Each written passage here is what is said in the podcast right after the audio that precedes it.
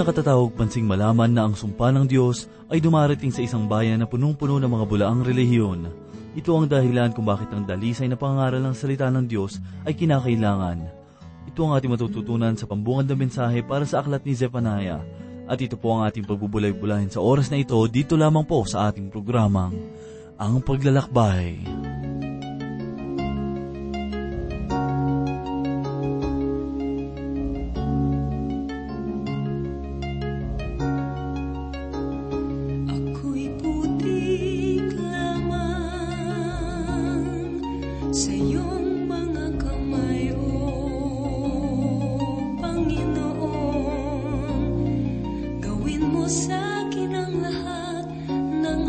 ayon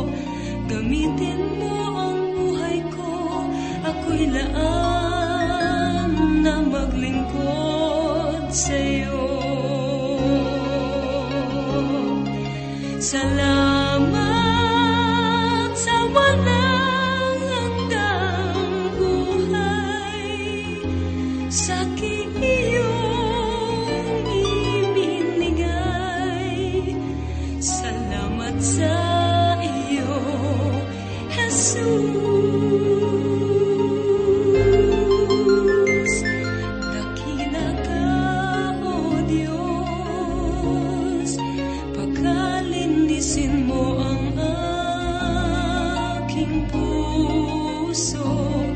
Gamitin mo ang buhay ko, ako'y laan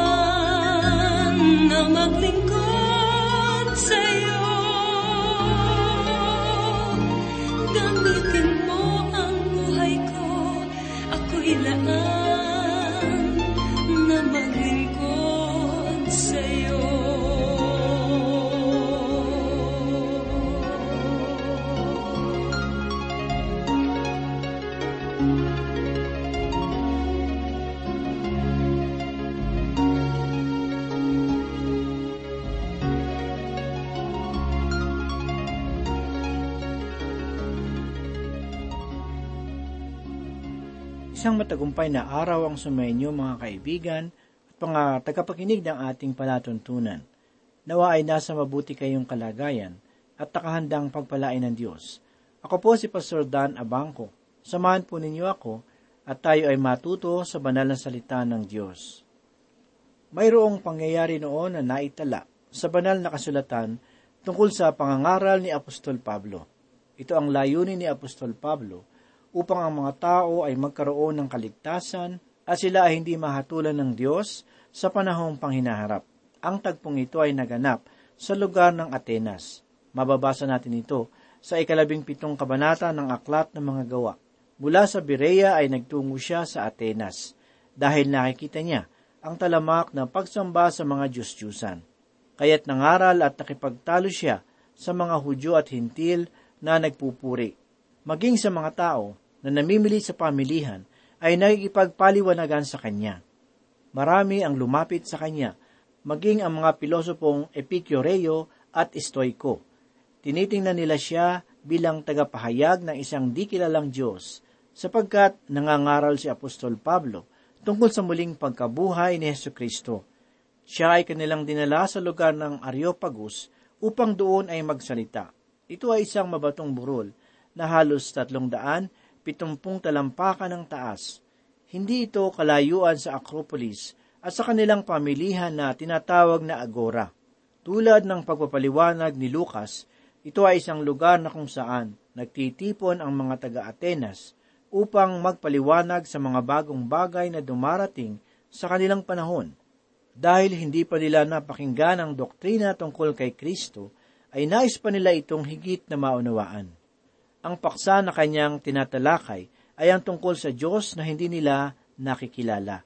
Dahil sa kanilang pagkahumaling sa pagsamba sa maraming Diyos-Diyusan, ay ginamit ito ni Apostol Pablo sa kanyang pangangaral sa tunay na Diyos na hindi nila nakikilala. Nilalaman ng kanyang pahayag ang ilang puntos. Ipinaliwanag niya na ang Diyos ang lumikha sa sanlibutan. Siya ang lumalang sa daigdig. Siya ang Panginoon ng langit at lupa. Kung kaya't ang Diyos na ito ay hindi tumatahan sa mga templo na ginawa ng mga kamay ng tao. Ang Diyos ang dahilan kung bakit nagpapatuloy ang buhay. Ibinibigay niya ang bawat pangangailangan ng tao at maging ang kanilang hininga ay mula sa Kanya. Ipinahayag din ni Apostol Pablo na ang Diyos din ay ang siyang tagapamahala sa lahat ng bansa. Nilikha niya ang mga bayan at nalalaman niya ang panahon ng kanilang pagbangon at pagbagsak. Makikita din sa kanyang pahayag na ang Diyos ay ang ama ng sangkatauhan. Nagmula tayo sa Diyos at sa Kanya tayo nabubuhay at nagkakaroon ng ating pagkatao. Kaya't hindi dapat isipin ng tao na ang Diyos ay isa lamang uri ng Diyos-Diyusan na gawa ng ginto, pilak o tanso. At sa huli ay sinabi ni Apostol Pablo ang tungkol sa paghatol ng Diyos sa sanlibutan. Ipinamamanhik niya sa bawat isa na sila ay magsisi. Bakit? Sapagkat hahatulan ng Diyos ang Diyos na mayroong katwiran. Hahatulan ng Diyos ang tao sa pamamagitan ni Heso Kristo bilang pagpapatunay na mangyayari ang mga bagay na ito ay muling ibinangon ng Diyos si Yeso Kristo mula sa mga patay. Ang pagbangkit ni Apostol Pablo tungkol sa paksa ng muling pagkabuhay ay nagaanyaya ng iba't ibang tugon. Ang ilan ay nangutya sapagkat para sa kanila ay isang kahangalan ang muling pagkabuhay sa pisikal ng isang tao. Ang ilan sa kanila ay naging matyaga sa pakikinig. Gayunman, sa pag-alis ni Apostol Pablo ay mayroong din sumama sa kanya at nanampalataya sa ating Panginoong Heso Kristo. Ilan sa kanila ay sina Dionysius at Damaris. Kung susuriin natin ang pangangaral ni Apostol Pablo, ay makikita natin na kanyang kinikilala ang kanilang pagiging makajos, kahit na ito ay lihis. Maging sa ating pananaw ay kailangan nating pahalagahan ang pagiging makajos ng isang tao, kahit ito ay lihis o mali, ay kailangan nating ipaliwanag ang pamamaraan ng Diyos. Nagsimula si Apostol Pablo sa kanilang pangkasalukuyang kalagayang espiritual. Naniniwala sila sa mga makapangyarihang nilalang, subalit hindi nakikilala ang tunay na Diyos. Sa mga Hudyo ay nagsimula siya sa pamamagitan ng mga kautusan at sa mga hintil naman ay sa kalikasan ng Diyos. Kaya't kailangan nating isaalang-alang ang espiritualidad ng isang tao. Inulit ni Apostol Pablo ang ipinahayag ng kanilang mga propeta upang bigyan diin ang kanyang paksa. Idinako ni Apostol Pablo ang kanyang mga tagapakinig sa mga pinakasentrong paksa ng Ebanghelyo, tulad ng pangangailangan sa pagsisisi at sa paparating na paghatol ng Diyos. Kaya't ang pinakalayunin ng ating pangangaral ay ang mensahe ng Ebanghelyo. Ginamit ni Apostol Pablo ang muling pagkabuhay ni Yesu Kristo bilang isang matibay na patunay nito binigyang katiyakan ng Diyos ang paparating na paghatol sa pamamagitan ng muling pagkabuhay ni Heso Kristo. Tunay na kung muling nabuhay si Heso Kristo, mula sa mga patay ay isa itong pagpapatunay ng pag-iral ng Diyos. Palalakasin nito ang katunayan ng mga pahayag ni Heso Kristo tungkol sa kanyang sarili. Nagbibigay din ito ng katiyakan sa katunayan ng kasalanan, paghatol at ang pangangailangan ng pagsisisi ang paksang ipinahayag ni Apostol Pablo ay kapareho din sa paksa na tatalakayin ni Propeta Sepanias. Tatalakayin niya ang tungkol sa paghatol ng Diyos. Sa pagkakataong pong ito ay lilipat tayo ng aklat sa banal na kasulatan na ating pagbubulayan ngayon. Pag-aaralan po natin ngayon ang aklat ni Propeta Sefanias. Ipinakilala ng mas mabuti ni Propeta Sefanias ang kanyang sarili kaysa sa iba pang mga propeta. Si Propeta Habakuk ay ikinubli ang kanyang sarili sa pamamagitan ng kanyang katahimikan. Subalit si Propeta Sefanias ay kabaligtaran nito kanyang ipinahayag ang lahi na kanyang pinagmulan mula sa kanyang lolo na si Hezekias na hari ng Huda. Ibig sabihin ay nasa linya ng kanyang lahi ang pagiging dugong bughaw. Tinukoy ni Propeta Sepanias ang panahon ng kanyang pagsulat. Basahin po natin ang ipinahayag ni Propeta Sepanias sa unang kabanata ng kanyang unang sulat na nagsabi, ang salita ng Panginoon ay dumating kay Sepanias na anak ni Kushi na anak ni Gedalias, na anak ni Amarias, na anak ni Hezekias. Nang mga araw ni Hosias, na anak ni Amon, na hari ng Huda. Ito ay isang malagim na panahon ng kanilang bayan. Ayon sa pagkakasunod-sunod sa banal na kasulatan, si Sepanias ay pinakahuli sa lahat ng mga propeta bago ang pagkakabihag. Kasabayan niya sina propeta Jeremias at maging si propeta Mikas.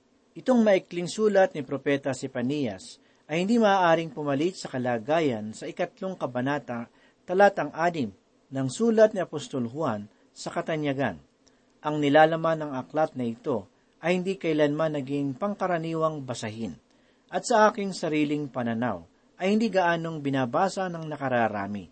Marahil ay ilang sermon pa lamang ang inyong napakinggan mula sa aklat na ito.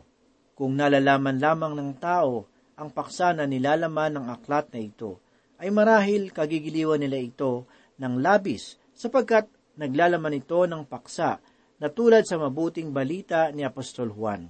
Si Juan ay tinawag na apostol ng pag-ibig at sa pag-aaral natin ng aklat na ito ay matatawag natin si Sepanias na propeta ng pag-ibig. Maaaring mahirap para sa inyo na ito ay maunawaan. Subalit, nais kong magbigay sa inyo ng isang talata upang maunawaan ninyo ito ng lubusan.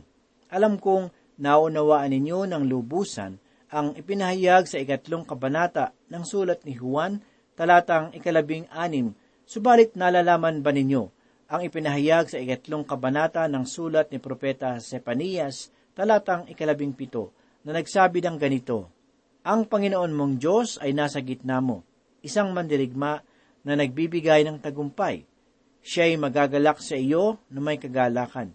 Siya'y tatahimik sa kanyang pag-ibig.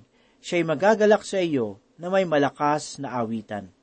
Tunay na ang pahayag na ito ay kawili-wili, subalit ito ay may kaunting kaibahan sa sulat ni Apostol Juan, sapagkat tulad nito, ang isang maliit na isla na nakakubli sa tanggulan sa panahon ng bagyo sa gitna ng dagat.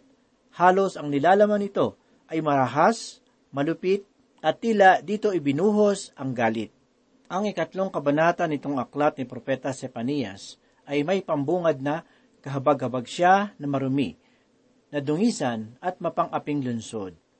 Taglay ng aklat na ito ang maraming paghatol. Kung gayon, papaanong ang naging paksa ng aklat na ito ay pag-ibig, upang makita na pag-ibig ang paksa ng aklat na ito ay tulad ng paghahanap ng isang karayom sa isang bunto ng dayami Subalit, nais kong magbigay ng isang mahiwagang kwento. Maaaring kakaiba sa pagbubukas ng pag-aaral sa aklat ni Sepanias, ngunit alam ko na makatutulong ito upang maunawaan ang aklat na ito. Ang pamagat ng aking kwento ay ang madilim na bahagi ng pag-ibig. Isang gabi, sa ating bayan, may isang bata na nakahiga sa kanyang kama. Isang lalaki ang pumasok sa kanyang silid at dahan-dahang lumapit sa kanyang higaan. Sa pagkakataon na kanyang nakita ang lalaki, ay takot ang makikita sa kanyang mukha at nagsimula siyang sumigaw. Nagmamadaling pumasok ang kanyang ina sa silid at lumapit sa kanya. Ang nanginginig na bata ay yumakap sa kanyang ina. Ang lalaki ay tumatawag sa telepono at mayroong kinakausap at nag-usap tungkol sa ilang mga plano. Ang nagmamadaling lalaki ay kinuha ang bata sa mga bisig ng kanyang ina at nagmadaling pumasok sa nakahintong sasakyan. Nagmamadali siya sa pagpapatakbo ng sasakyan hanggang sa makarating siya sa isang gusali. Tahimik ang paligid at bahagyang may kadiliman, subalit mayroong isang silid sa itaas na mayroong nakasinding ilaw. Agad na ipinasok ang bata sa silid na maliwanag at ibinigay sa mga kamay ng lalaking kinausap sa telepono. At pagkatapos ay muling inabot sa isang babae at ang dalawang ito ay nagdala sa kanya sa isang kaloob-loobang silid. Ang lalaki na nagdala sa kanya sa gusali ay naiwan sa labas. Sa loob naman ng silid, ang lalaki roon ay naglabas ng isang matalas na kutsilyo at inihiwa sa tiyan ng bata na tila wala ng malay. Maaring sa puntong ito ng aking pagkukwento ay sinasabi ninyo sa inyong mga isip na sana ay mahuli ang kriminal na dumukod sa bata at gumawa sa kanya ng ganito. Gayunman, hindi ko inilarawan sa inyo ang pag-iisip ng isang kriminal. Pagkus, ang aking ipinahayag sa inyo ay ang pagkilos ng mayroong pag-ibig. Marahil ay namanga kayo sa aking sinabi. Nais kong dagdagan pa ng ilang detalye ang aking kwento. Alam ninyo, ang bata na nagising noong gabi ay dumaranas ng matinding pagsakit ng kanyang tiyan. Siya doon ay nakaranas ng paulit-ulit na atake, kaya't minabuti ng mga manggagamot na siya ay pabantayan ng mabuti sa kanyang mga magulang. Ang lalaki na nagmamadaling pumasok sa kanyang silid ay ang kanyang ama. Nang makita niya ang nahihirapang anak, ay agad siyang tumawag sa telepono at tinawagan ng doktor ng kanilang pamilya at nakipagkasundo na makipagkita sa pagamutan. Nagmadali ang ama sa pagpapatakbo ng sasakyan dahil sa matinding sakit na nararamdaman ng kanyang anak. Nagmadali siyang pumasok sa pagamutan, dala ang kanyang anak at iniabot ito sa kanilang doktor at agad ipinasok sa silid kung saan inopera ang pasyente. Sa kilos ng bawat isa ay nagpamalas ng pag-ibig, pagkalinga at paggawa ng tamang pagpapasya na may kalakip na karunungan. Iniibig ng ama ang bata ng lubos noong gabing iyon, nang siya ay dalhin sa ospital at iabot sa tao na mag-oopera sa kanya na tulad noong kanyang pagbibigay sa kanya ng tsokolate at bulaklak. Ito ay isang uri lamang ng pagpapakita ng dakilang pag-ibig nang siya ay iabot sa taong gagamot sa kanya, sa taong gagamot sa kanya, at nang siya ay ibigay ng kanyang ama sa kanyang ina. Mga kaibigan, ang pag-ibig ang siyang nagbibigay daan sa pangwalang hanggang buhay at sa pansamantalang kaginhawahan dito sa sanlibutan. Hinahanap ng umiibig ang bagay na higit na ikabubuti ng kanyang iniibig. Ito ang laman nitong maikling aklat ni Propeta Sepanias, ang madilim na bahagi ng pag-ibig. Kung minsan, ang pag-ibig ng Diyos ay mali ang pagkakapahayag na tila ito ay isang kahinaan imbis na kalakasan. Ang ilang bulaang mga ngaral ay nagpapahayag na tulad ng isang loro. Paulit-ulit ang kanyang sinasabi, ang Diyos ay pag-ibig, ang Diyos ay pag-ibig, ang Diyos ay pag-ibig. Subalit nais kong pansinin ninyo na mayroong madilim na bahagi ang pag-ibig ng Diyos. Siya ay nakikitungo sa atin ayon sa ating pangangailangan. Ang dakilang manggagamot ay gagamitin ng kanyang kutsilyong panghiwa upang alisin ang tumor ng kasalanan na sumisira sa ating espiritual na buhay. Hindi siya magdadalawang isip na tayo ay pakitunguhan ng mahigpit. Dapat ay matutunan na natin ito ng maaga. Iniibig niya tayo kung tayo ay nakararanas ng paghihirap kaysa kaginhawahan. Isang manunulat ang nagpahayag ng kanyang tula tungkol sa Diyos. Kanyang sinabi, Wala na bang ibang paraan o Diyos, kundi kapighatian, sakit at kawalan. Kung tataka ng aking kaluluwa ng pag-ibig tulad ni Kristo, walang ibang paraan kundi ang krus. Ang pinayapa ng isang tinig ang aking kaluluwa. Payapa na tulad ng alon sa Galilea. Hindi mo kayang tanggalan ang pugon. Kung sa gitna ng apoy ay kasama mo akong maglalakad. Pinasan ko ang krus. Nalalaman ko ang bigat nito. Ininom ko ang kopa na para sa iyo hindi ka ba makakasunod sa aking pinangunahan? Bibigyan kita ng lakas. Sumandig ka ng buong lakas sa akin. Mga giliw na tagapakinig, iniibig niya tayo kung tayo ay nakakaranas ng mga pagsubok. Nagpahayag si Apostol Pablo sa ikalabing dalawang kabanata ng sulat para sa mga Hebreyo, talatang ikaanim ng ganito. Sapagkat dinidisiplina ng Panginoon ang kanyang minamahal at pinarurusahan ang bawat itinuturing na anak. Ibig sabihin nito ay kanya tayong dinidisiplina. Sa ibang pamamaraan ay pinahayag ito ni Heso Kristo nang siya ay nasa sanlibutan pa. Masahin po natin ang pahayag ni Apostol Juan sa ikalimang kabanata ng Basahin po natin ang pahayag ni Apostol Juan sa ikalimang kabanata, sa una at ikalawang talata. Ganito po ang sinasabi, Ako ang tunay na puno ng ubas, at ang aking ama ang tagapag-alaga. Ang bawat sanga sa akin na hindi nagbubunga ay inaalis niya, at ang bawat sanga na nagbubunga ay nililinis niya upang lalong magbunga.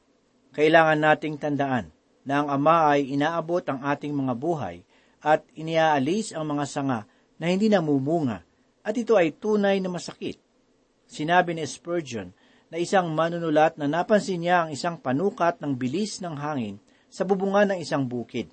Ito ay di pangkaraniwan sapagkat sinulatan ito ng magsasaka ng mga katagana ang Diyos ay pag-ibig.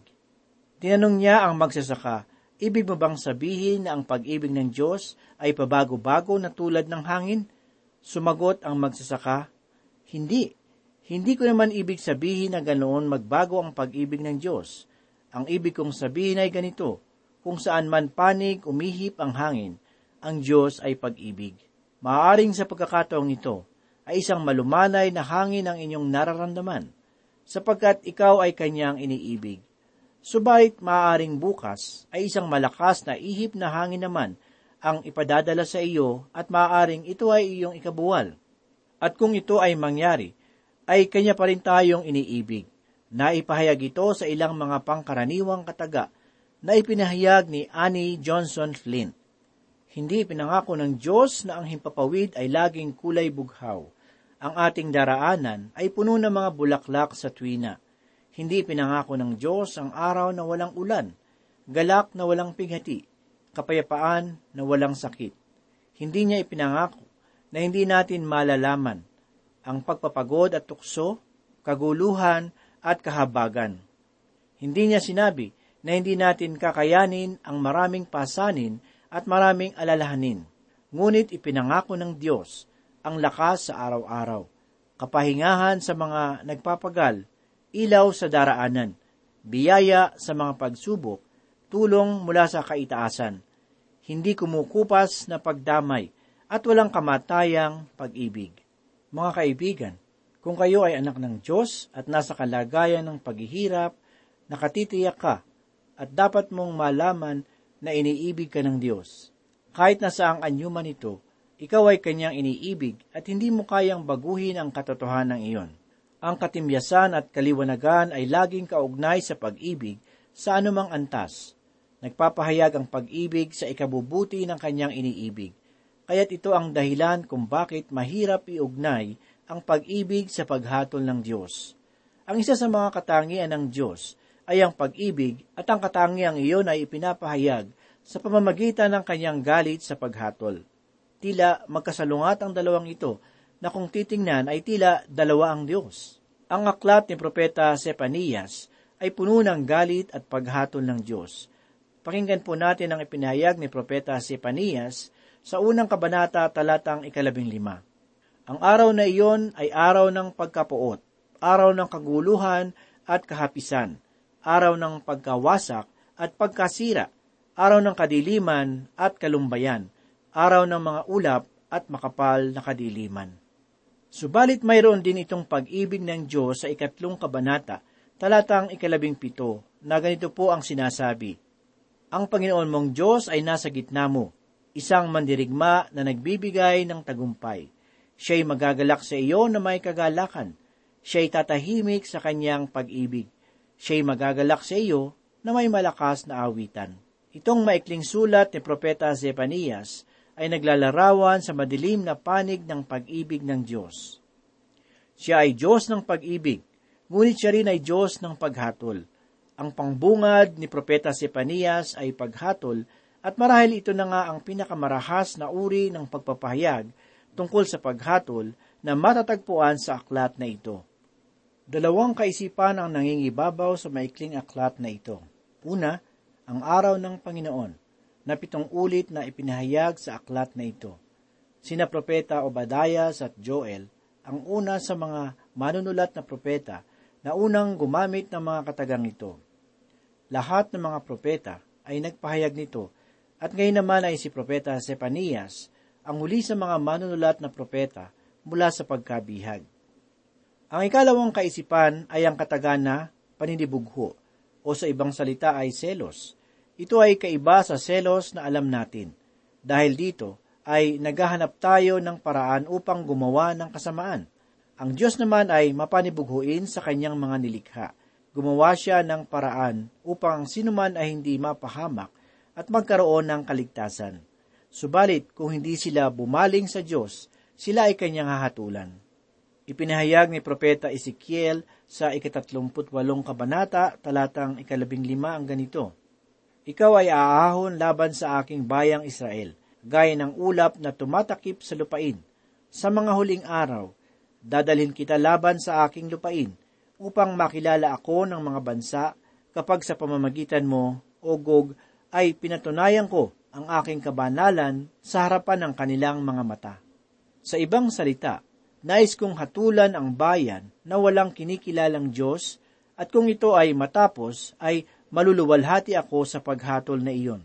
Iyon ay isang matinding pahayag mula sa Diyos at para sa maraming tao ay tila mahirap itong lunukin.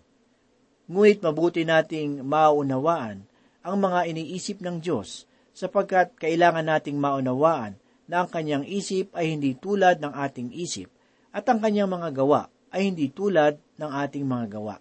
Nawa, ang mga pahayag ni Propeta Sepanias ay magsilbing paalaala sa bawat isa sa atin. Manalangin po tayo.